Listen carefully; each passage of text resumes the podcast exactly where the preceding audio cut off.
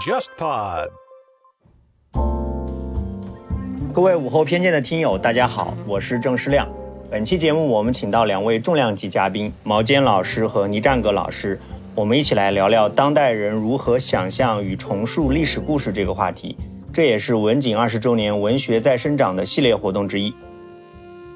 今天其实是我跟两位老师，我们分享一下我们看历史剧啊、看历史电影啊、读历史小说啊，包括这方面的创作的一些心得和感受哈。首先，其实有一个非常好玩的一个现象，因为毛老师我们都知道，现在我们什么样的电视剧都喜欢请他聊一聊啊。之前毛老师提到过一个非常有意思的一个点，他说其实中国的电视剧里面最强的几个类型呢是历史剧、谍战剧和武侠剧，正好跟我们今天这个主题就特别贴。所以我想首先请两位老师，尤其毛老师，我们谈一谈哈。就为什么中国的观众也好啊，创作者也好，会形成这样一种偏好，这样一种对历史剧的偏好？那好吧，其实我做历史剧、谍战剧、武侠剧是中国最强类型。但我我觉得关于历史剧，我肯定是会有一个限定的，就是应该是有限定词或者是有谈话语境的。我想我当时谈的应该是指革命历史题材剧，因为这个革命历史题材剧是我们专有的，比如说像《觉醒年代》啦，像《人间正道是沧桑》这种。至于说整体而言的历史剧，我们影像历史剧肯定是没有英国、日本强的。虽然就以前就是京京剧啊、昆剧啊，我们是非常强的，因为我们有帝王将相剧传统嘛。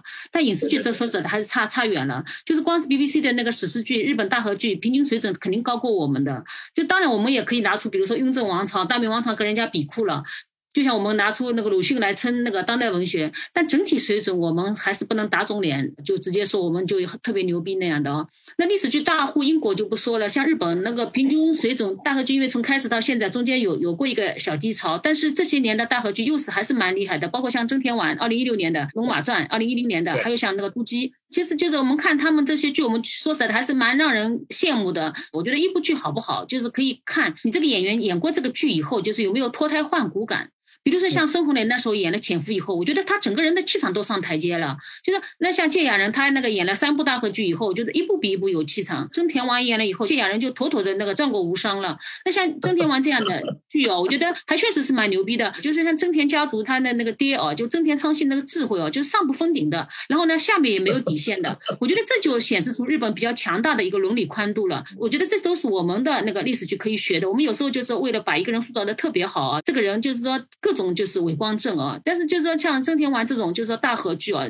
一个厉害的人，也不是说特别会有底线的。还有，我觉得像杜基这样的，杜基是这种后宫人物啊，但是他以后宫人物为主人公的剧也拍得非常铿锵有力的，绝对不是说那种宫斗理念，而是讲就是这个一个一个女性，一个一个这么一个年轻的一个姑娘，怎么把日本带入现代国家的一个使命的。我这里不是说要为日本吹啊，我只是觉得就是我们可以从大河剧中拿到什么东西啊，我会觉得就看完大河剧，你就会普通观众都会觉得就日本好像不强盛，那就就是没道理了。所以就说这样的一些历史剧的一些热血的理念，我觉得。曾经都是出现在我们的革命历史剧中的，包括像《潜伏》啊、《黎明之前》啊这些，包括像《人间正道》啊等等啊。但我觉得大量历史剧啊，其实不过是古装剧而已。所以就是就是历史剧和古装剧，我觉得还是应该有区分的。我觉得任何一个国家都会有史剧偏好的，就是说每一个国家都有自己的史剧的。讲史剧这个不仅是我们的来路，而且是我们的去路的。而且这些年我觉得就是我们史剧也上升了。我觉得这个和中国崛起是有点关系的。不过就是还是一定要分清楚，就是古装剧和历史剧是两个概念的。现在我们很多时候就是把古装剧也当历史剧，我觉得这个有点把冬瓜当西瓜了。因为历史剧是其实是有非常严格的一个限定的。不，当年黑格尔就说历史剧是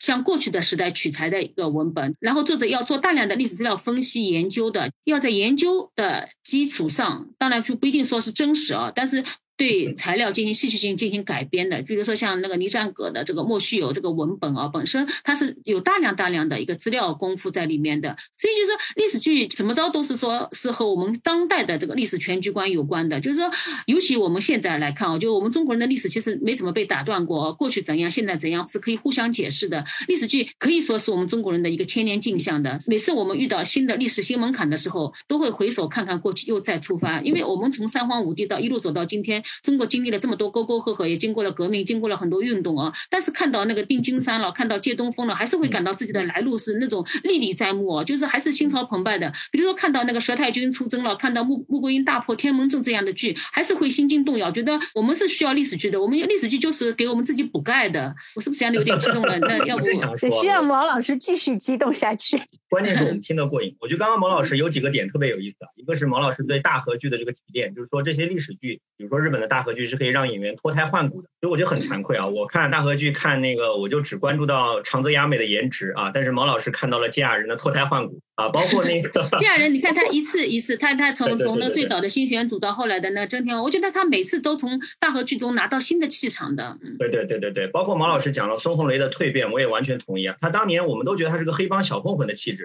但是他潜伏一演完之后，就马上我党的那种地下工作者、知识分子的气质就出来了。好，那我们请倪老师讲讲吧。听毛老师说就已经很过瘾了，就基本上没什么补充了。尤其是刚才听毛老师说这个大河剧，其实唤醒了我遥远的记忆。我已经很久很久没有看日剧了，但是就是当年的大河剧还有赌姬，我曾经也是看过的。就做稍微有一点点补充呢，就是说，其实日本那边它除了这个大河剧的，当然是一个电视剧的传统了。我其实很受一个日本作家的影响，他叫远藤周作，然后呢，他也写历史小说。我也喜欢的。对他的历史小说，就是他不是那种日本的主流历史，他写的是在明治之前是就那个时候呢是有那种呃葡萄牙、西班牙来的传教士在日本传教，然后呢他们把日本的大明就等于说是让他们皈依基督教，然后呢跟着那些大明他们的就是那种渔民就普通的百姓。他也会去皈依基督教，但是到了就是那个江户那个伊多时代的时候，就是日本的那个官府，他有一个禁基督教的禁令。那个禁令一出呢，那种高层的大名他马上就叛教了，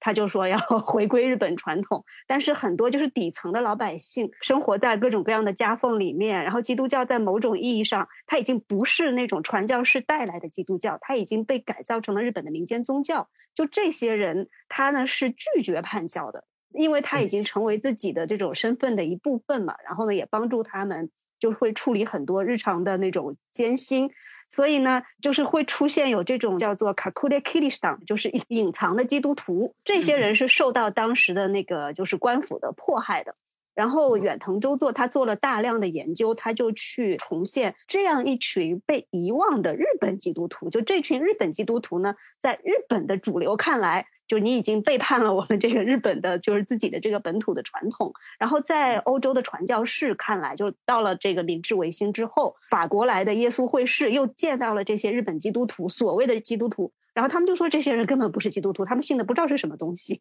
就就这样的话，就他们等于说两边不是人。就远藤周作他做的是对这样的一个群体的历史的发掘工作。然后呢，我们就是以此类推，就是你看中国、看英国、看其他的很多国家，在所谓的主流历史叙事之外，有这些就是其他的声音、其他的存在。当然了，这个远藤周作的小说《沉默》也拍了电影。是那个 Martin Scorsese 拍的，就还挺有名的，就是有一个好莱坞的大制作。我也我也我也插你一句啊，就是你提到那个基督教啊，就是有一部很好的一个韩国电影叫《慈山鱼谱》嘛，对对对，就是讲天主教传入朝鲜半岛以后，被信奉理学的那个执政势力压制的这个历史，就是特别好的一部电影。我觉得听众啊，就是有空的话可以看一下这部，就是以丁若泉为主人公的一部电影叫《慈山鱼谱》。节奏起来了，我觉得就是听众就应该掏出小本本，一边听我们聊，一边把我们。各位老师推荐的书和电影都记下来。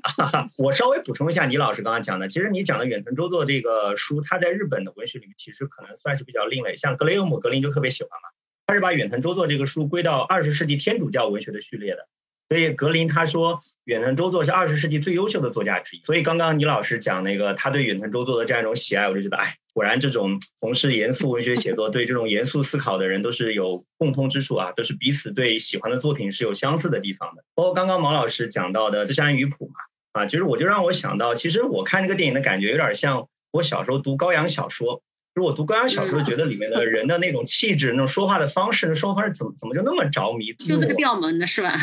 对，就那个调调，就这个调调就特别过瘾。啊，所以我刚刚马老师讲自然语谱，就觉得，哎，那种当时那种知识分子那种调调特别吸引我哈。高阳的那个小说还真的蛮有意思的，他挺娓娓道来的。就他那个故事吧，就是我觉得他那个叙事的节奏就是特别值得关注。就他其实没有说情节上的大起大落，当然他这个事情本身其实是呃挺复杂的，但是他讲的那个过程中吧，就是感觉四平八稳的，就是把当时的很多的细节给你慢慢的介绍出来。然后他一边讲述这个事情。他还会加上自己很多的这种评论，然后我觉得就是高阳的写作蛮有意思的。但是呢，就是那些帝王剧。然后我个人的想法就是说，这肯定是一个相对来说偏主流的叙事。然后他肯定会有这个缺失的视角。我能够马上 想到的是，就这种 帝王剧吧，它其实哈在后面它激发了就是大量的这个同人写作，就是在网络上有很多的粉丝，尤其是女粉丝，她会来给你改写，她会把你原有的那些非常男权的父权的叙事，她会来给你拆解，给你重组。我觉得哈，就是历史的证据，它其实激发了后面的很多类似这个女性向的偶像剧，就后面会出现那种穿越的热潮、故宫的宫斗，在某种意义上是对那种就是主流的这种帝王剧的一个反馈。就刚才毛老师有说，就是我们要区分一下这个历史剧和古装剧，我觉得这个特别有必要，因为这个历史剧的这个历史概念本身。它有可能是非常正统的，也有可能是有问题的。这个正统本身可能是问题。那么这个时候，我们就需要一些古装剧，他们可能是荒诞不经的，它可能会带很多像毛老师说过的那种封建的意识，但是与这些封建的意识所交杂在一起的，它可能也会有一些下意识的或者是有意识的改造的行为。就比方说，你看有很多的这个什么雍正大帝啊，然后什么康熙啊，他其实后面直接引发了清宫的穿越的这样一个小说和影视的热潮，然后在那些穿越的故事里面。就是大家会觉得，哎，那其实都是女孩子的幻想，然后没有太大的意义。但是我觉得哈，如果你仔细去看的话，那些文本它其实给了你一个新的视角，它提醒你，就是在那些主流的叙事里面，有多少声音是被抹杀的，有多少人是被遗忘的。就你如果把一个穿越的主角放到那个故事里面，故事的主线其实没有改变。那么你把这个主角拿出来，主线也没有改变，他给你的提醒就是说，其实我们不需要就是现代的人穿越到过去，我们应该想在过去就是当时的那个语境里面有多少声音，有多少视角是被省略之后，我们才有我们的所谓的主流叙事。我觉得这是穿越剧能给我们一个很好的一个提示。当然，它本身是有很多问题的，但是它其实起到了一个很重要的作用，就是说，它把女性的视角，还有很多女性关心的问题，它带入到了这个历史的叙事里面。像就是前些年有那个《知否》，然后还有这一系列的有这个宫斗、有宅斗。我现在有一个想法，就是说，如果你去仔细看那些剧。我们会说这个里面有雌竞，然后是很多女生，她们就是彼此之间的搞这种竞争，然后就是要去就是争夺这个男性的宠爱。我自己曾经觉得这个特别没有意思，我非常非常不喜欢看宫斗和宅斗剧。但是这些年，就是在我的很多朋友的提醒之下，然后我又会去回头再去重新看，然后我发现，其实，在那些剧的内部，你能够看到家政管理。你能够看到，就是女性的社会再生产劳动这些呢，在主流的叙事，甚至是说，在我们这个传统的这个马克思主义的政治经济学里面，他们是被忽视的。可是这些东西反而是由这些不登大雅之堂的这个古装剧，它并不是说狭义的那种历史剧，他们反而捕捉到了这些动态。在某种意义上吧，它能够帮助我们反思到底什么是历史。毛老师，这个就是不知道您是怎么想的？那我就接着那个李老师的话说，我觉得有一点特别好，就是说，就是虽然你你自己不太要看那个宅斗、宫斗这些，但是这里面还是透露出一些现代信息啊。那对于我自己来说啊，我在很多场合也说过，我说我一直把一九九九年看成是，就是说中国电视剧的一个元年。那为什么我会把这个看成中国电视剧的元年？是因为当然跟刘和平也很有关系啊，因为这几部重要的戏都是刘和平写的，包括雍正，雍正也是他写的吧？应该。雍正，包括大明王朝一五六六，就是包括后来的那个北平无战事，就是非常非常重要的几部节点性剧都是他写的。但是这些剧出来以后，我就觉得，就是说，感觉哦，中国电视剧。走到 C 位来了，就以前我们比如说谈论电视剧，都好像觉得是我父母这一代人看的，或者说就电视剧好像还不是就是主流文化，电视剧好像就是说我们作为一个文艺青年，好像不是特别有勇气承认，就我天到晚在看电视剧哦。我有时候比如说我早上看电视剧，我妈会都会过来，就说你怎么像好像像我们一样，像就是意思像老人一样，怎么在看电视剧哦？正是大明王朝或者说雍正王朝这些剧出来以后，就是说他把中国电视剧。放到 C 位上去了。像像我们这种文艺青年，也就是有点好意思说了，就是说我比如说人家问昨天看什么，我我不再说昨天好像看《红高粱》才是一个正事，我就会说我说昨天看了《大明王朝》这个戏了。然后看《大明王朝》这个戏以后，我就觉得就是说好像他把各个人群就带进了同一个场域了。以前就是一个电视剧，就即使是渴望这样的剧啊，就是说大家都很要看的，但好像依然是一个就是家长里短时候的一个一个一个茶汁饭余的一个一个时间上的一个话题。但是《大明王朝》这些剧出来以后，就是说他把看电视剧变成一件非常严肃的事情了。所以当时刘和平也说，这个具体原话我不记得了，就是说《大明王朝》这个戏出来以后，就没人再敢小瞧电视剧了。那我我觉得就是说。大明王朝、雍正这些剧出来以后，把非常重要的一些原来有长篇小说、原来有那些就精英承担的一些文化任务，就是说有电视剧人来承担了。我觉得正是大明王朝和雍正啊，包括后来很一些同时期的一些剧，就是说特别有意义的地方。另外一点就是说，呃，因为大明王朝写了非常多的那个奸臣，包括像严嵩了，就是历史上的大奸臣啊，就是说但是呢，他们重新在。大明王朝中被展开以后，就是他的那个历史的皱褶被拉开以后，我就觉得特别有意思。这个我觉得待会儿那个李老师可以谈谈，因为他的莫须有就把那个呃秦桧给用第一人称的 那个方式把把秦桧给说出来了嘛。明史中的那些奸臣传里面的人，他们也有自己的牲口，也有自己的那个心理活动，也有自己的一个人性的。当然，这个人性我回头可以再来谈啊。我们会觉得，就是这个世界上有一件有意思的事情，就是什么呢？就是所有的人，就是好人也好，坏人也好，他们都有自己的理由的。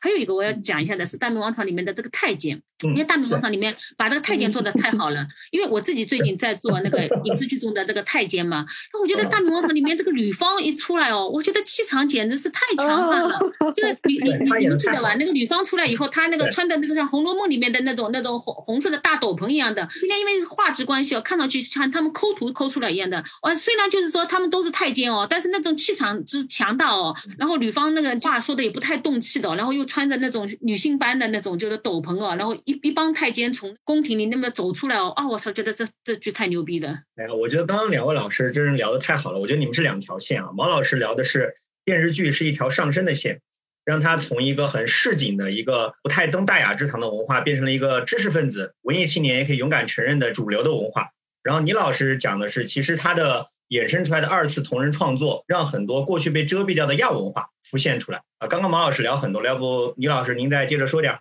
那我就跟着毛老师的那个上升的思路再补充一点啊。还有说，就是一九九九年是中国电视剧元年嘛，就在那个之后，这个电视剧就是它在这个等于说这个 cultural capital 它的文化资本的这个层面上，它有一个飞跃。然后大家这种文艺青年呐，然后就是这种知识分子也开始关注。我觉得就是在美国可能有一个类似的现象，就是 HBO 的崛起。就 HBO 它当时它给的这个口号就是说，它要做这种 quality 的 这种 TV，就不是那种普通的这种电视剧。还有就是我们想到历史剧哈，就刚才再回到毛老师的那个区分，就是历史剧和古装剧。毛老师可能想的是说，就是我们可能有很多偶像剧、有仙侠剧，它也是穿古装的，这种要和历史剧区分开来。然后我再补充一点，就是我们说的历史剧，我插几句，我就觉得他们就是穿着古装谈恋爱而已。对对对，就是那种这个仙偶嘛，就是仙侠加偶像剧。但就是还有一点，就是历史剧和古装剧的区别，历史剧其实也包括时装剧。因为就是当代史、现代史也是历史，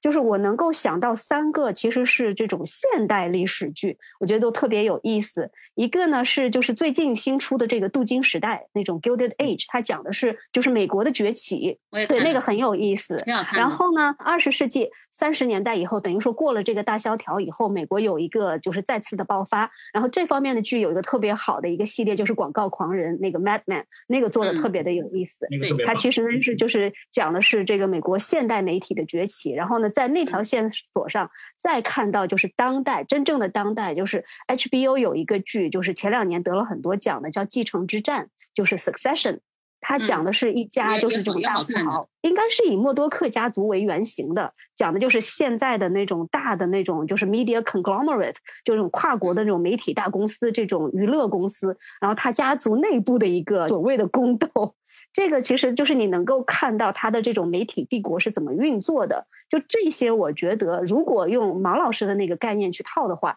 它不是古装剧，但它也是历史剧。它应该是就是时装的历史剧，就是你如果把这三个剧连在一起看的话，其实你能够看到就是美国十九世纪末的一个工业化的崛起，然后在三十年代之后过了这个大萧条，它有一个从工业化慢慢的向这种就是媒体文化这种商业化的媒体转型的过程，在这种意义上，就是历史剧它为我们其实是 capture 了一个历史的一个脉络，它有一个很清晰的进程，以后的那个。历史学家他有可能要来看我们的电视剧，他把这个电视剧是可以当做史料的。其实呢，我觉得世界范围里电视剧在慢慢的上升，它其实呢在起到一个长篇小说的作用，而电影呢它越来越这种奇观化，越来越娱乐化，反而是电视剧它更深入生活一点。我觉得就是电视剧。为什么就这些年会承担小说的功能？包括就是当年那个哎二十四小时出来的以后，就是法国的这个电影手册马上就是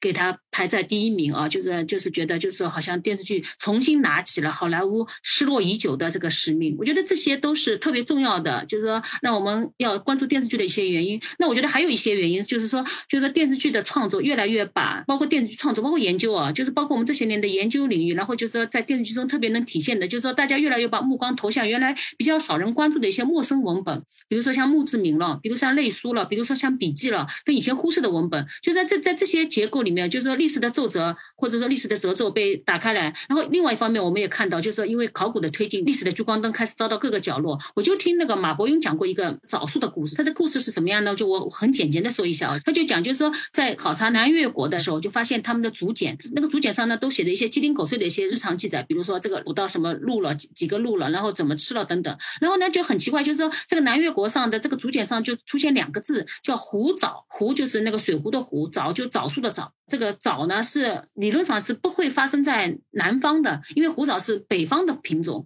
但是然后就就考察就发现，就是啊，原来就是这个南越王这个赵佗这个人呢，他原来是秦朝的将领，他是地道的中原人。当初那个秦始皇统一六国之后呢，他其实是派两个人，一个是赵佗，一个是任嚣，就是派他们去攻打百越之地的。但是等到那个秦末天下大乱时候呢，就是呃经过秦始皇，经过秦二世，原来的派楚国已经乱掉了。然后呢，赵佗索性就自己割据岭南了。建了南越国了，然后就发现就是啊，原来是推断啊，就赵佗就是命人建造南越王宫的时候呢，他就在御花园里面种了。枣树可能呢，他当时是因为他自己已经建国了嘛，他可能就是跟北方做了这种外交交换，就是迁种了一些枣树，而且呢，他对每每棵枣树进行了编号了，而且派人统计并且登记这个枣树的产量，在这点上呢，就能看到，就是说历史上被认为就是说人品并不那么好的一个赵佗，很柔软的一面哦，因为他原来应该是算秦始皇的一个派将，但他这个派将自己在南方那个立国了，是有点健王的一个人哦，就是有点篡王位的一个人，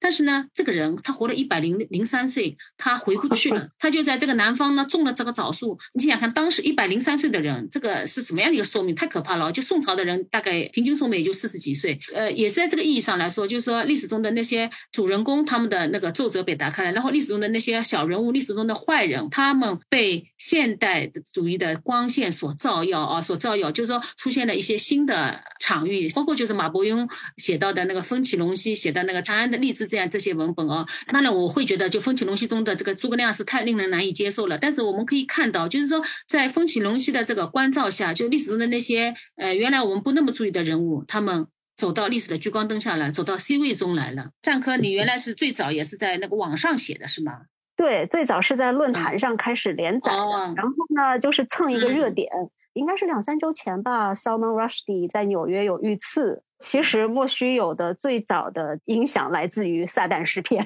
这个可能是大家都想不到的，因为就是中国的历史小说可能是一个比较成熟的一个很庞大的体系，但是呢，我还真的没有受到中国的历史小说的影响。我最早开始写这个小说，是因为我的博士论文在研究《撒旦诗篇》，那其实是我博士论文的一部分，在出书的时候就拿掉了，因为觉得没有太多自己的观点，就是跟着现有的那种研究做了一下总结而已。但是呢，我又觉得那个总结还是蛮有必要的，所以整理成了中文。然后这个小说其实是受到了《撒旦诗篇》的影响，他要做的是一个就是对历史人物的去神话的处理。就这个去神话呢，跟大家理解的这个神话可能又一样又不一样。一样的地方在于，大家熟悉的这个《说岳全传》，在某种意义上，它是一套神话的叙事。然后呢，就是神神鬼鬼的，就是说乐里面有的，其实我给它尽量的保留了下来。就是每个小故事之间，它会有一段引文来自《说乐全传》，而这个引文呢，一般来说都是跟这个超自然的 存在是有关系的。其实大家如果感兴趣的话，可以比较一下刘兰芳的评书的《岳飞传》和《说乐全传》，这其实是不一样的。那是因为刘兰芳那个版本，它其实是去除了封建迷信的。这是他那种意义上的去神话，但是他保存了这种英雄叙事，就在这个层面上，他是保存了神话的。然后我的运作方向和刘兰芳的《岳飞传》是相反的，我是保存了那些神怪的因素，但是呢，我去除了神话，我想把这个人物放回到这个具体的语境中。就像刚才毛老师说的，哪怕这个坏人，哪怕这个奸臣，他其实也是一个立体的人。就并不是说我们要为秦桧翻案，或者说赵构翻案，但是我们要知道他走到那一步，他其实受到怎样的这种结构性的力量的影响，同时呢，也会有他个人层面的各种各样的偶然性，有他自己的各种这种衡量、各种抉择。就这是我希望能够传达出来的，而且的 创作的这个初衷呢，来自于《撒旦诗篇》。然后我觉得我的这个对人物的处理，在很大程度上受 HBO 电视剧的影响还是蛮大的。就是这个电视剧，它现在是一个不可忽视的一种文化的载体。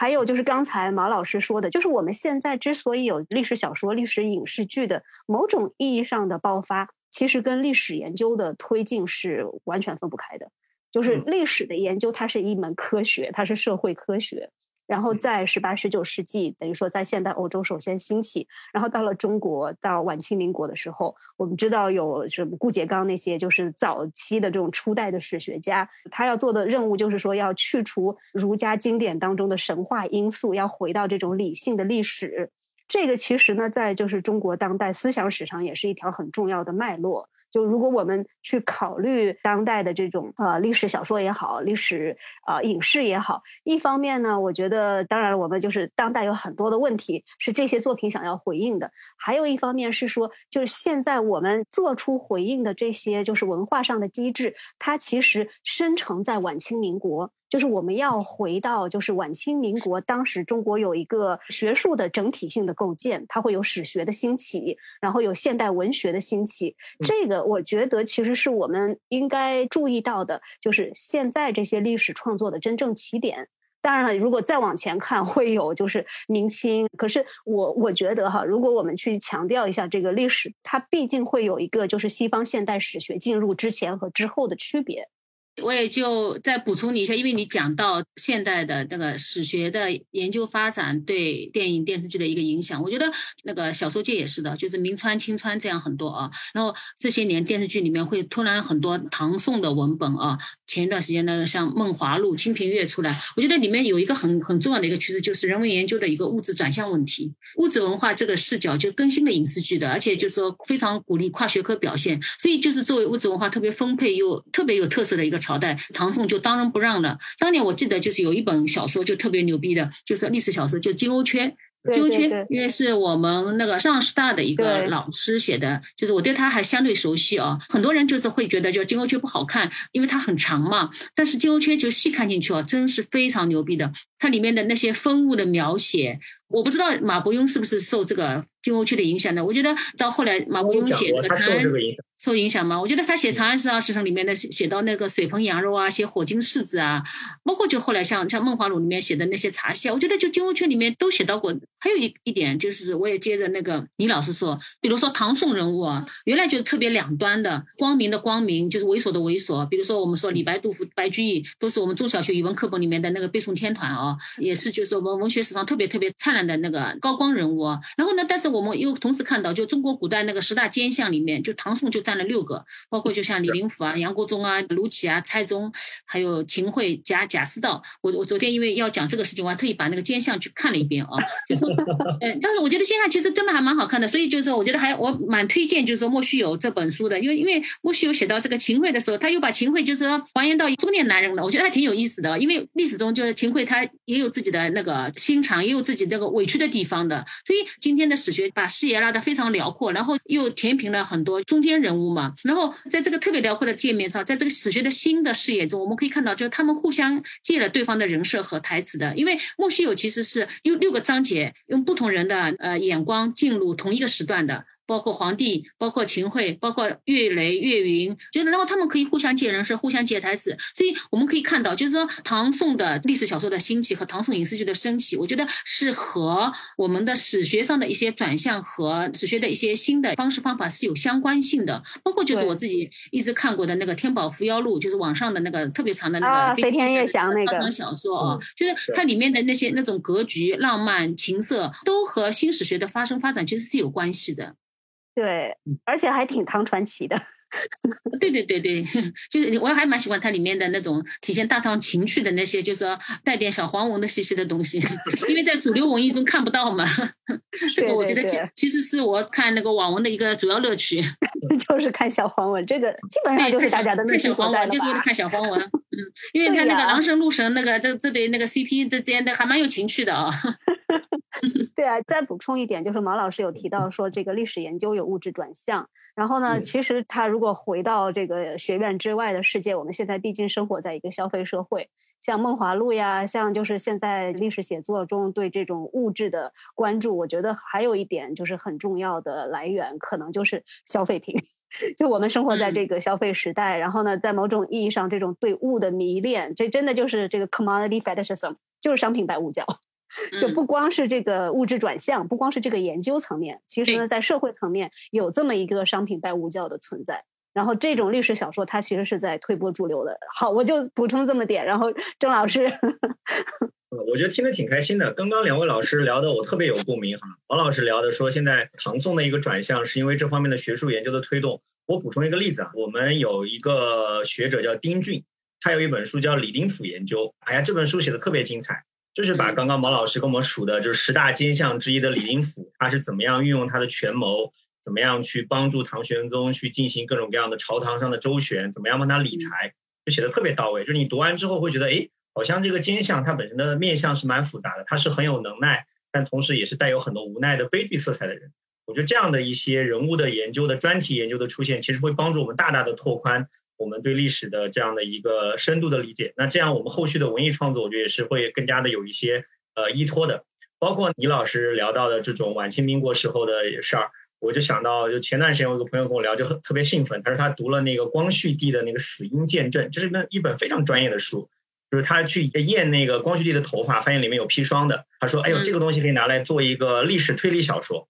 他说：“有了这样一个见证报告，我就把这个结论作为一个前提，我来反推。”看这个过程当中是怎么样，这种啊凶杀案是怎么设计出来的？而且我觉得其中有个非常重要的，刚刚两位老师都提到了一个好玩的话题，就是网络文学创作对我们现在的各种各样的这种影视剧的，包括历史写作的影响。我觉得这是一个非常重要的话题。两位老师，我觉得你们可以敞开来聊，我相信我们的观众都非常感兴趣。我想再接着补充一下，就是郑老师前面说的那个历史学术研究对文学文本和影视剧的一些影响。那我我觉得还有一点，包括李老师的莫须有也是的，就是唐宋走到前台来了啊。我想这个是不是另外一方面也是，就是说，呃，明朝清朝已经被我们玩坏了哦。我们都知道，就是九十年代之前，其实明清是历史剧的主流了。当然，这个也是因为明朝清朝的历史位置决定的，因为明朝的那个复杂程度已经到了有史以来的巅峰。一方面就是王权最集中，一方面就是我我自己最近不是在研究影视剧中的太监嘛？那我觉得那个明朝说太监，那实在是。太牛逼的也太凶残了，同时呢，明朝又四海通航，海纳百川啊，就语言和人种多样性也达到这个顶峰的，就是中国和世界的对话也都是开启这个现代性的一个朝代，就是明朝、清朝有一个和今天的现实直接映照的一个结果的，所以九十年代的那个历史大叙述都是。朝堂政治嘛，主流政治啊，但是现在的古装又开出各种分支来了。但是另外一方面，就是说，因为明朝、清朝太多的宫斗了，然后就是把明清的荧幕就已经有点搞坏掉了，就是搞得我们现在看到那个清朝的那个妃嫔一出来，马上就带入他们要在宫廷内部掀起那个计划绝育的那个可怕戏码了啊！就是 我们如果不不考虑它的外部逻辑，我们考虑它的文艺内部逻辑啊，就是说这个是不是也一种就是往上游走的一个清新策略？就是说，河游下游被弄坏了，我们去到上游去找东西去，所以这也是一种就文艺的一种重新格式化的。的一个开始，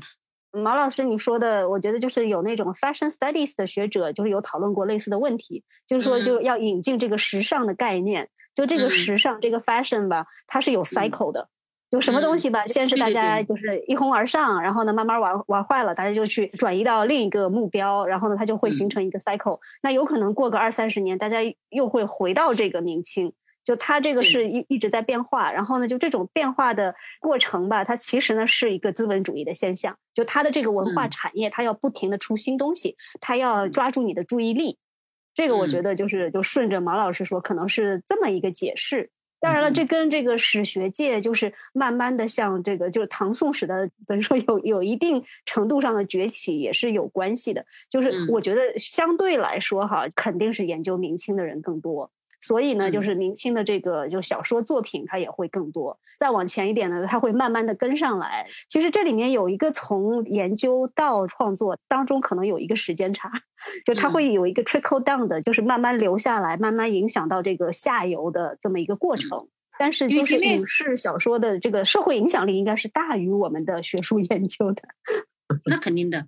我突然想到，就是说我师兄罗刚跟我力荐过的一个文本叫《临高启明》嘛。《临高启明》虽然说实在的，就是我是没看完的，因为太长太长，但是我也看了一点。工业工业党党的一个一个圣经。对对对对对，我觉得《临高启明》还是非常牛逼的。就是前两天有一个四川记者还问我，他说有没有那个文本可以推荐的？我当时就也推荐了这个《临高启明》的，因为说实在的，现在网文实在太多了，而且我自己因为人到中年哦，我觉得应该对自己的体力有更加严肃的一个提认哦。年轻的时候就是可以经常可以看通宵，现在其说实在的，这个力气不够了，所以网络小说而言，我其实基本上看一些朋友推荐的，因为网络小说的一个最大缺点就是太长太长了，真的是有时候一句话能搞定的事情哦，他要用一万字来推进，我真的真看到那个小便失禁的。但是网络文艺的这个生态，它就像电视剧一样的，就是八集能讲完的，它肯定不用八集讲完，它肯定要用八十集、八百集甚至这样的。但是我觉得网络小说确实还有一个好处哦，就是说它类型非常明确的。比如我自己爱看武侠小说的，那我进入武侠小说区块链，我一定能看到武侠的，不像那个主流文艺哦，主流文艺太玩手法了，就经常就是说滴溜的，我们走一个晚上，一把剑还没拔出来。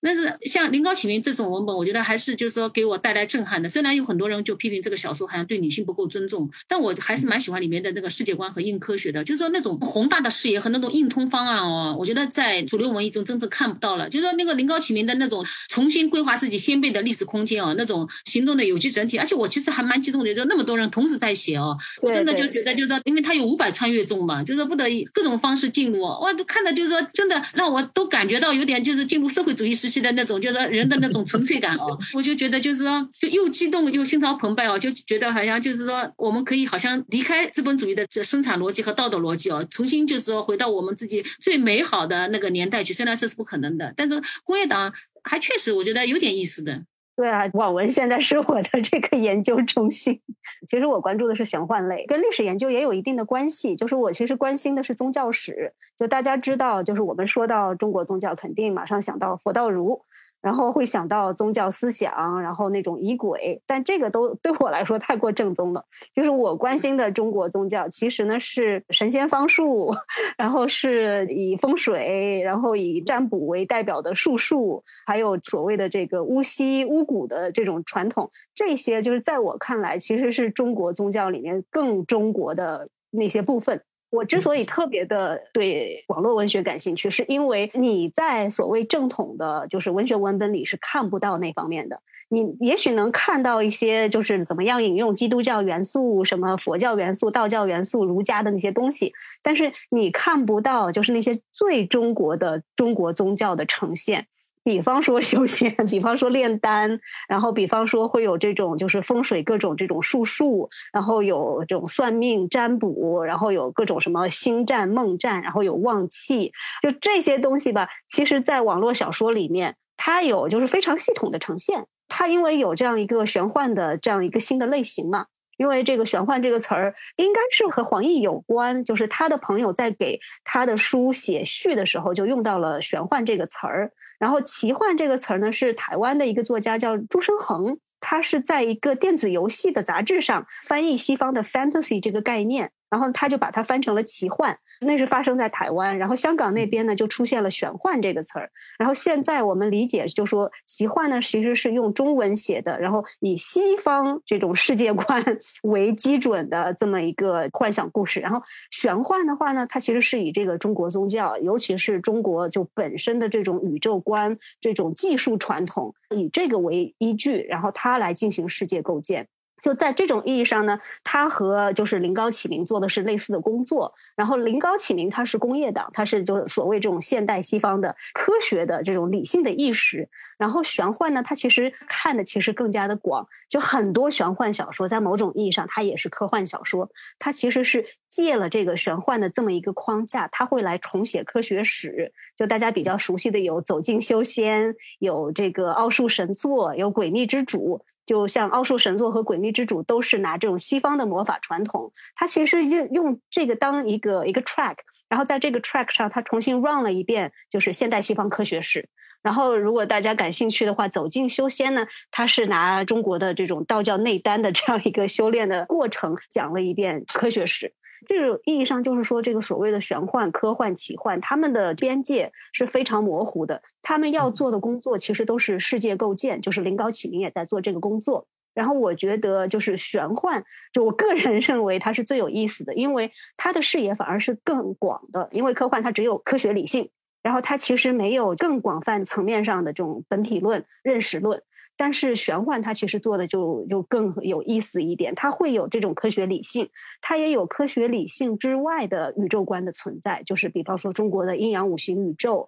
就在这个方面，人类学这些年其实有很多的讨论，就是有一个本体论的转向，这方面有好多的人类学家，像什么 Philip Descola，像就是还有就是南美有一系列的就这种人类学家，他们强调说我们现在的很多政治问题，就是对政治制度的批判也好，探索也好。在本体论的层面上是没有任何突破的，因为我们就是把这种现代西方的世界观当做唯一的世界观。这种时候，如果我们需要新的政治经济意义上的，就所谓的这种原材料，我们有可能就是要打破这个已有的视野。要回到所谓的，比方说印第安人他们的世界观，然后古代中国的世界观，在这个意义上呢，就是现在的就是玄幻小说也好，奇幻小说也好，他们做的是更为深层的一种尝试，不仅仅是我们经常说的啊，就是爽文，看了之后大家就是乐一乐，就是这所谓的 wish fulfillment。其实我觉得，不管是科幻、玄幻、奇幻，或者是就是其他的很多文类，就他们有各种各样的衍生，这些故事它其实都是思想实践。临高启明是很明显的一个思想实践，它其实也是社会对社会实践的想象。但其实你如果去看很多其他的小说，它也在做就是类似的工作。回到我们今天这个历史写作的主题，这个都是所谓的另类历史，就所谓的 alternate history。Alternate history 就是我们现在对历史的理解，它被现代西方的科学理性所禁锢住了，就是有这个所谓的 positive 实证的，然后呢单一的历史观。就如果你要去打破这个视野的话，在哲学层面上需要引入不一样的本体论、不一样的认识论，然后呢，在社会层面，我们需要这种身体实践、社会实践的各方面的尝试。这样看来，就是玄幻小说、奇幻小说、科幻小说，他们可能语言真的很差。这个毛老师就是，我觉得这一点我们应该有这个共鸣，就是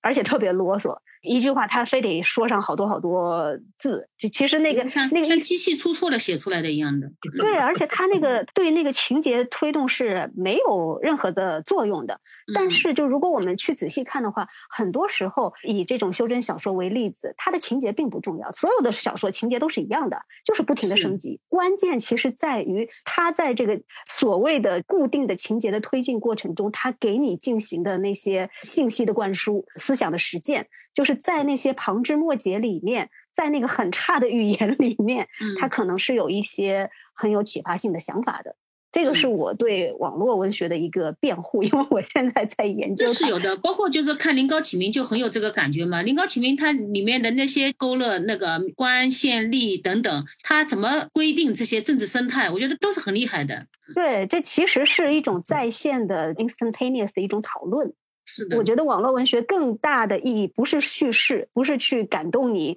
或者说去给你提供就是这种很无聊的这种娱乐。其实更有意思的是，它给你提供了一个平台，让很多的人参与进来进行讨论。这种讨论在某种意义上就 echo 一下刚才毛老师有说的，这其实是一种空想社会主义，它是一种具有社会主义性质的大众的思想实践。他那个写作方式也具有一种社会主义性的，就那么多人他们一起写作，对。我我就特别激动于他们这种写作方式，包括他们那时候创造九州的时候，因为九州的这个文本是一个年轻人在我有一次在思南做活动以后向我推荐的，那天晚上我就花了一个通宵，我就看了很多九州的文本，他们也没有什么那种什么署名权啊等等哦，那么多人就对就一个共同进入 team 去。哎，就一个 team 共同进入去创造这个九州的那个地图啊，他们的整个王国啊，我就看了以后就蛮激动的。我觉得这种写法很有点像我们以前当年样板戏时候那种集体创作的这种这种这种能对它其实打破的是现代西方的这种个人化的作者的一个模式，这个是很有五百意思的个作者进入，我觉得太牛逼了。嗯，而且它其实对历史吧起到了一种就是给我们提供一个平台的作用，在这个平台上我们可以反思到底什么是历史，然后呢，历史其他的可能性和潜在性是什么。还有一点呢，它其实也在提醒我们反思到底什么是文学，文学的模式也是在不停的变化生成之中的。还有一个很关键的、很有意思的问题啊，我觉得我们今天聊了很多，但是一直没有深入到我们李老师自己的写作的这个手法和写作的这个心路上面。要不我们请倪老师，你谈谈你自己的这种写莫须有当中的一些感受，好不好？包括您在那个访谈里面也提到说，您的这个莫须有是带有反现实主义色彩的。那这个东西我们应该怎么去理解它呢？我觉得其实我们刚才已经涉及到了什么是反现实主义，就是对这个现实主义到底怎么样去定义它，我们应该就是做一下尝试。我理解的现实主义呢，可能就是那种实证的历史、单一的叙事，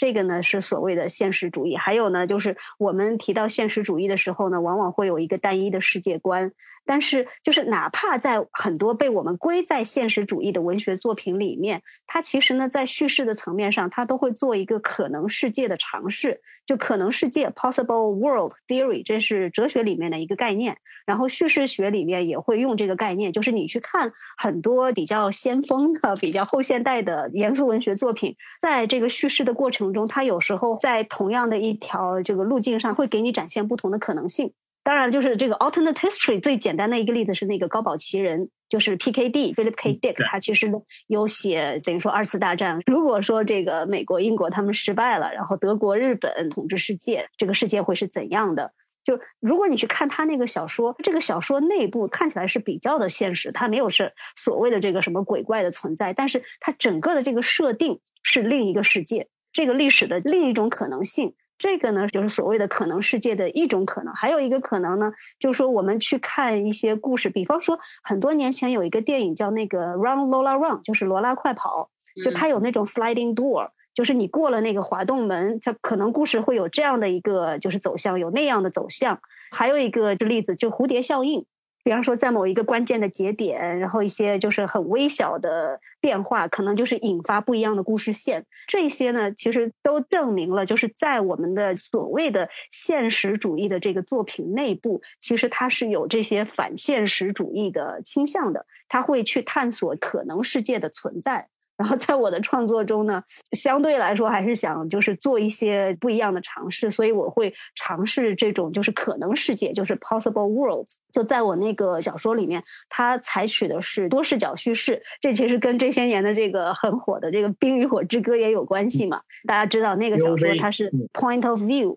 就是不同的 perspectives。然后我会就是选择不一样的 perspectives，然后呢，通过这个 perspective 为他确定一套特定的语言风格，然后通过这个特定的语言风格来塑造人物，而且呢，这会有方方面面的人物，他们共同来讲述同样一段所谓的这个历史的事件。这个是我的一个 在写作过程中的这么一个尝试，就可能比较的冒险，因为就是很多人会跟我说看这个小说会想到芥川龙之介那个阿库达嘎瓦的竹林中，那个也是说就是有不一样的视角来讲述同样的一个案件。然后我这个可能比竹林中更加的激进一点，我那个小说的内部它是有特意安排不同的具体的事件的走向的，当然它可能比较的细微。就不是那么的明显，但是我是尽量的埋了一些这种所谓的梗在里面的。当然了，就是我自己觉得这个小说还是有很多的缺陷，所以呃说起来也不是很 理直气壮。其实更想听到大家的批评。就马老师，不知道您有什么批评让我好进步？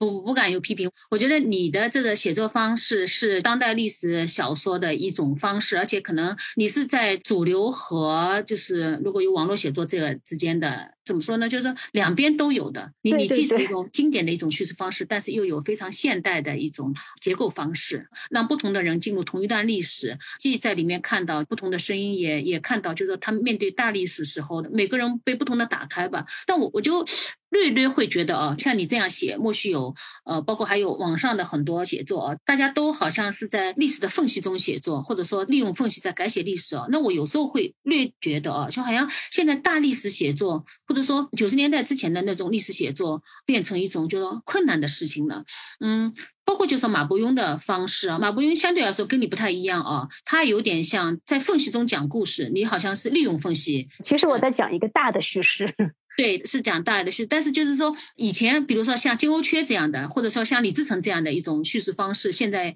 我不知道现在是不是我受限于我自己的阅读面啊？我觉得好像现在这样的写作的反而少了。对我我有同感，就是我觉得比较遗憾的是，我们今天没有历史学家，但是呢，我有一些历史学家的朋友，我跟他们在交流的过程中，我有这样一个印象，可能是比较偏颇的一个印象。这些年，因为有各种个人史啊、微观史。在某种意义上吧，就是使得我们大家会对一个就是比较整体性的一个大的一个 vision 不会特别的关注，但是就是至少对历史学家而言，就至少我的一些朋友是这么想的，他们认为就是一个历史学家，就是你的贡献所在，其实呢是要有一个大的 vision，要有一个怎么说的一个视野，然后对这个视野你有一个自己独特的这种洞察和把握，就是你不能就是落到这种细枝末节里面去。当然了，细枝末节很重要。我觉得就是可能历史学家也好，或者说就是进行历史写作的这种作家、影视创作者也好，对他们来说更关键的，其实呢是应该在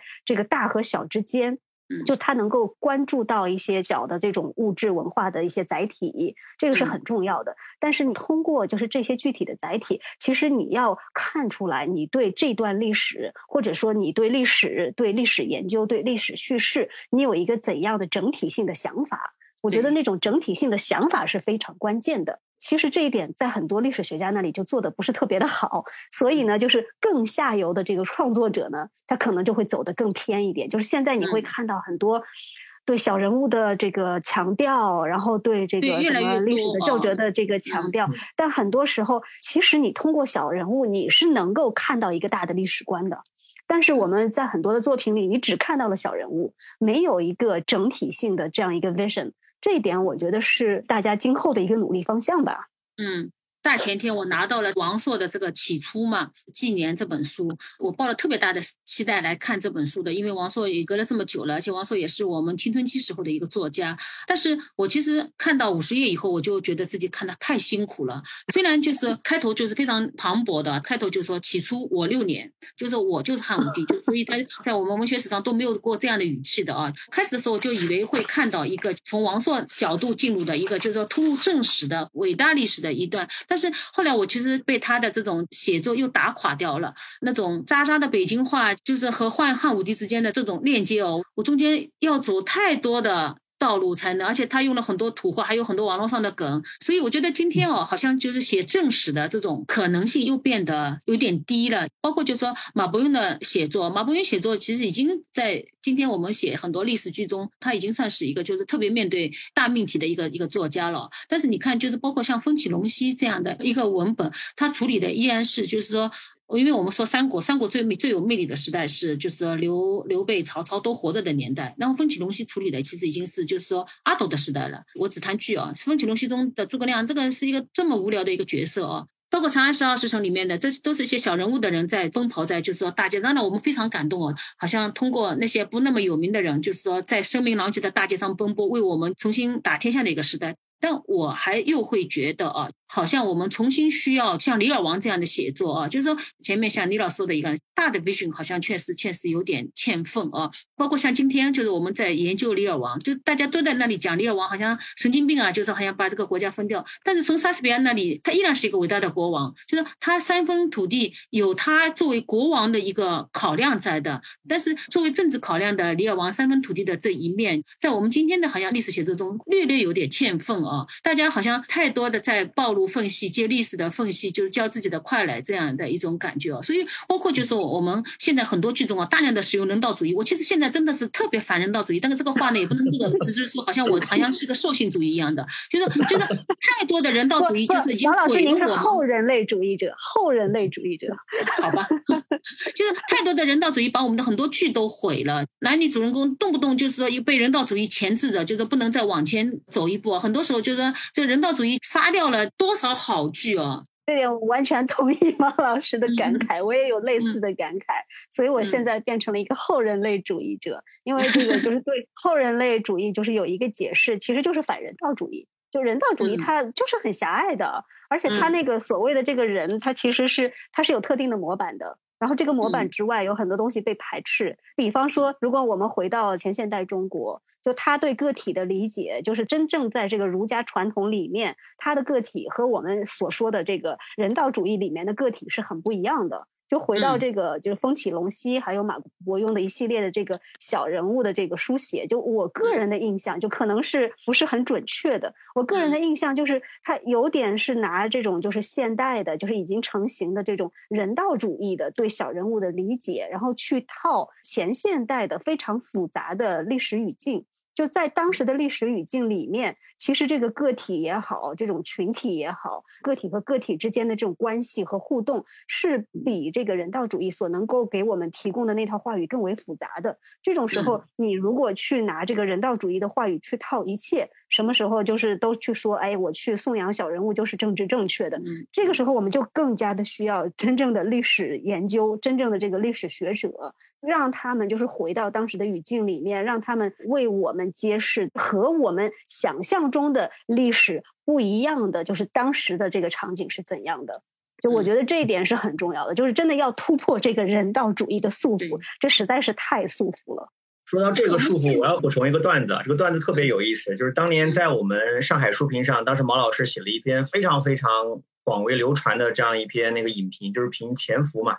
当时我们的那个、对老作家我们黄尚先生读完之后特别激动，给我们写了一封热情洋溢的读者来信，他说这个影评写的太好了。我记得当时毛老师有个点儿就特别有意思，他说《潜伏》里面表现说这个革命者在一起住在同一个屋檐下，但是没有发生那些男女关系。啊，这个好像在我们现代这种所谓讲人性，要把英雄的这种软弱的、黑暗的一面暴露出来的当下，还是不可思议的。但是潜伏就把它表现出来了。然后皇上当然就讲，他说：“哎呀，他说毛老师这篇文章这一块特别有洞察力。”我觉得这跟刚刚两位老师谈的是很相关的。就当我们去把现代的很多我们对所谓的人性的理解这样一些东西套到过去，不管是前现代的历史的一些事件，包括革命年代的人物身上，确实会产生很多理解的错位。我觉得这种错位会导致很多我们的作品的深度就比较欠奉。我觉得这确实是一个蛮值得我们重视的现象哈。我不知这道毛老师您也是那个梦华录》不是前段时间被批的一个主要的一个点嘛，说双节就强调双节嘛，对吧？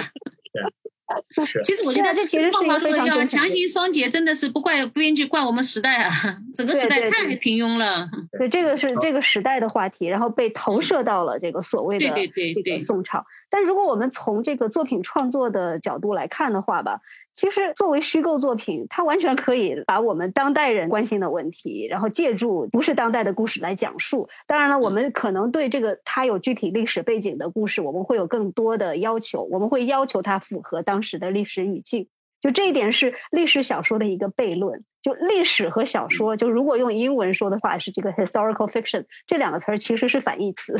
就是 history 它是已经发生了的，它不可能是 fiction。fiction 就是说它就没有发生了，它就不是历史的。但是历史小说合在一起，它是一个 paradox。它是个悖论，它既是历史，然后又是小说，它既有这个虚构，然后呢又有已经发生的这个事件作为框架，这也是历史小说它比较迷人的一个 原因吧。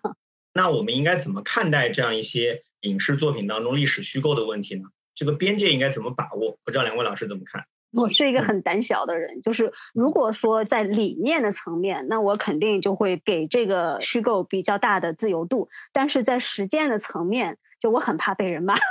我知道，就是如果你 脱离这个现有的框架，就是你的这个脱离的程度太过激进的话，呃，就会引战，然后就会招人骂。所以呢，就是我其实是牢牢的 这个紧跟现有的历史研究，然后看就是那些历史学家他们的具体分析，然后我把虚构控制在就是人物的这种个人生活，控制在他的这个心理活动，就这样一个层面。就如果说仅仅去看事件的话，我仍然尊重这个所谓的 positivist history，就这种 empirical history。然后虚构的话呢，就是等于说是对这个人物的这个具体的处理的，就细节上说什么话，然后有什么想法，这个其实你在史书上是看不出来的。就其实哈，历史叙事是有它的局限性的。虽然我不是这个历史学家，没有受过这方面的训练，但是我有跟历史学家一起开会，我有跟他们一起写论文。然后我觉得，就是我们这种文学研究的学者和历史学者很大的不同就在于，他们真的就是材料是一切，他不能够越过这个材料，超出这个材料来说其他的话，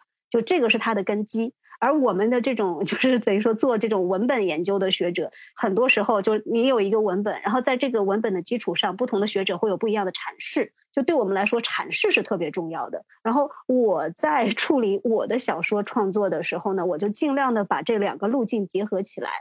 就是说，在就是具体的事件，在大的这种历史的框架，在这个层面上，我是老老实实的跟着历史学家走。这个是我个人的一个就是比较中庸的处理方法。就不知道毛老师作为一个纯粹的批评者，您会怎么看？我还是非常同意你的说法的，因为我觉得好的历史剧也好，好的历史小说也好，基本上它的一个概念都是借史还魂嘛。好的历史剧或者说好的历史小说也其实都是当代史，都是镜像史学嘛。所以我基本上就会把那个历史剧也好，历史小说也好看成是今天的太史公约，因为说到底，史剧表达的都是当下的形势判断，体现的都是现在的世道人心。像《清平乐》里面，就是宋荣宗会对刘。刘勇的诗很奚落，但是他在表现的时候，历史上肯定不会有这样的场景的。但是我们知道，就是说宋仁宗对刘勇的诗是看不上的。然后比如说在还有在那个《清平乐》第二集的时候，不是范仲淹上书指出说现在的那个科举文风过于华丽了，缺少好像比较有用的证件，对吧？这里面我们就能看出，就是说他所有的这些表现其实都是虚构的。但是呢，这个事情就是《太史公约》的约的这个内容其实是真实的。你木秀也基本上是这么一个写法，就是说你大量的细节其实都是来自于史料。的对，就是框架是由这个史料，还有呢就是现在的和历史研究，对有限定。然后在这个框架里面，就是你可以做一定的虚构，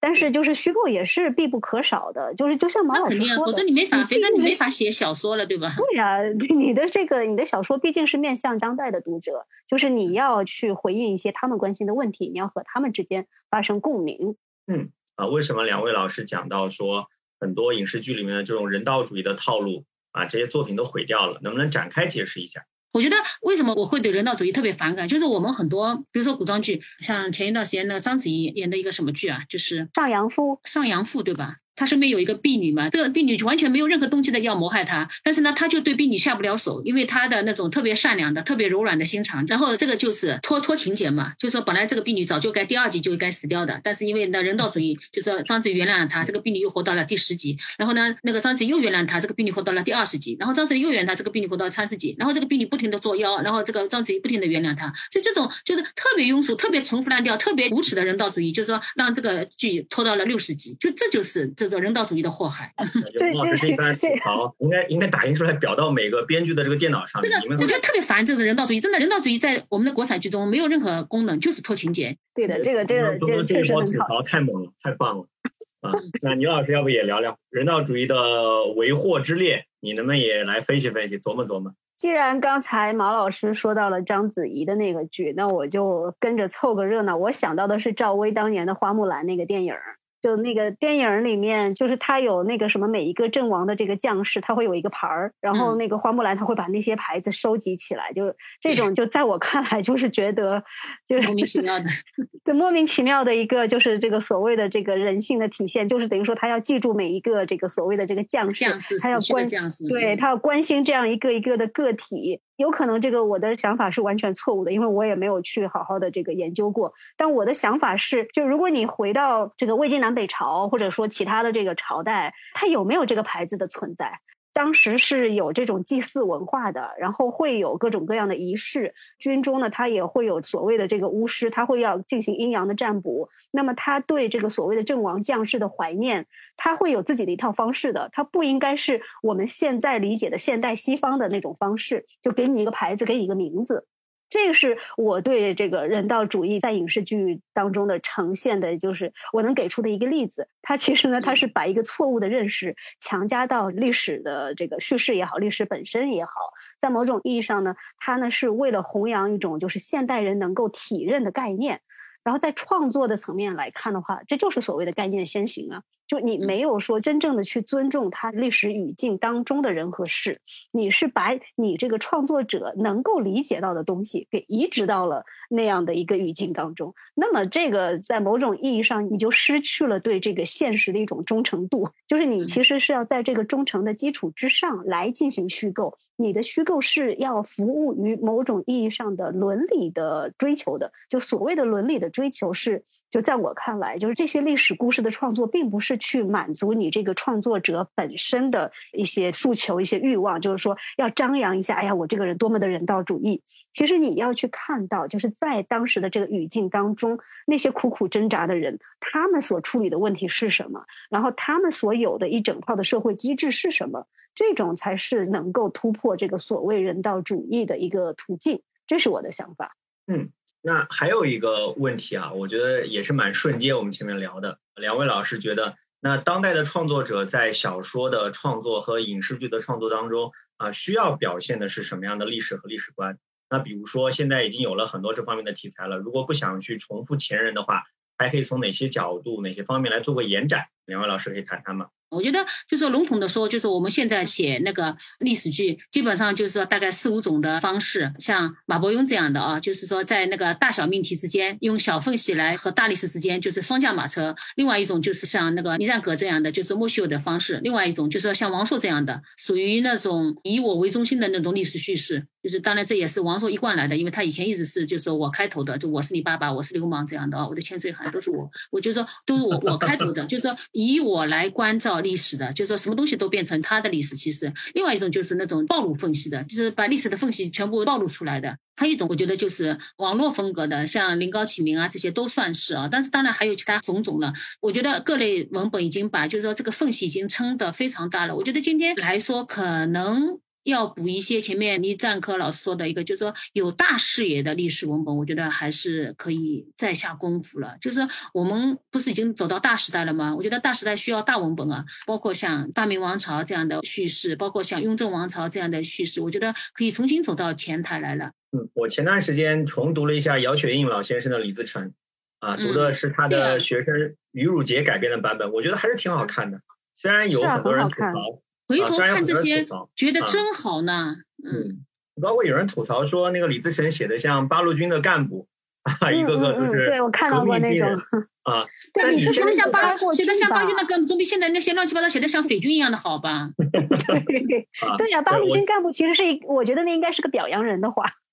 是啊。嗯，就是哪怕有人这样吐槽，我现在看看觉得还是好的。就是姚老先生这个是不得了，就是啊，就像金瓯缺这种的，虽然他有愤青气，但是人家胜在正大浩然啊。他对北宋那个历史的这种重现是有大的史观在其中的。虽然里面的那些马哲体的评述确实也是有点那个，但是气势在那里啊。现在气势不够。马老师，你看已经给给给大家把路给指明了，要有大的史观，就影视剧编剧编剧们听见了没有？就是我有一个为这些创作者做一个辩解，因为我知道你有一个大的史观是有多么难的一件事。就对很多历史学家而言，他可能会就是梳理很多的材料，做很多这种分析论证。但是呢，就是你对一段历史，比方说这个十年、五十年，甚至一百年、几百年，你要有一个整体性的理解，然后这一点确实是很难的。很多人他就掉到这个细枝末节里面出不来了。就既然历史学家都会。有这样的一个就是问题倾向的话，那么对我们的创作者而言呢，可能相对来说这个难度就更大一点。但是呢，受到了毛老师刚才的这个感召，我其实吧就一直有一个想法，这也是就是向未来就展望一下。其实我一直很想写一个比较有大的 vision 的一个历史小说，就是跟现在的这个小说很不一样的。其实我想写太平天国。哦，好好，谢谢谢谢。这方面有很多创作了，应该是就是清末的时候就已经有了《太平天国演义》，就是再往后就会出现各种各样的这个太平天国的这个故事。其实我很想写李秀成，李秀成自述我看了很多遍，然后我觉得这个人物特别的有意思。就如果你就是以他为视角的话，就是你能够看到就是太平天国内部的很多的斗争，同时他也接触了很多传教士。而且他是一个高层人物，他有一个全球性的视野。他呢，后来又被这个清兵给捕获，最后是被凌迟的。就他跟这个清朝的将领之间也会有互动。就我觉得他这个视角，他绝对不是一个小人物。借他的眼睛，你是能够看到一定程度上的，就是在当时的历史的一个全景的。这是我的一个个人的野心，可能要到几十年后才能实现吧。但是一定要实现，一定要实现。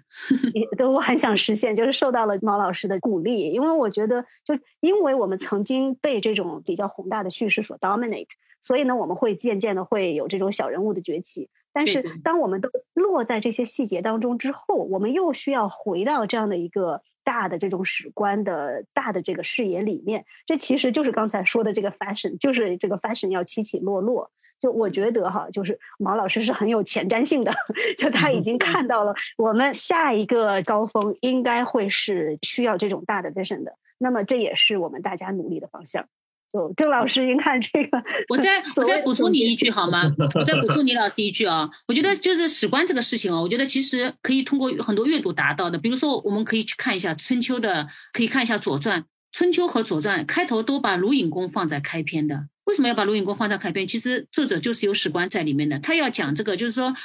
一方面就是卢允公的政治抉择是对的，但一方面就是卢允公的这个抉择又要了他自己的命的，就是他要揭开周王朝这个权威体系走向瓦解的一个帷幕的。这种我觉得就是由史官决定开篇的。那现在很多古装剧开篇都是一男一女上来，根本就是历史帷幕没有打开的。对，要从史上升到这个经的高度，要有这个经史。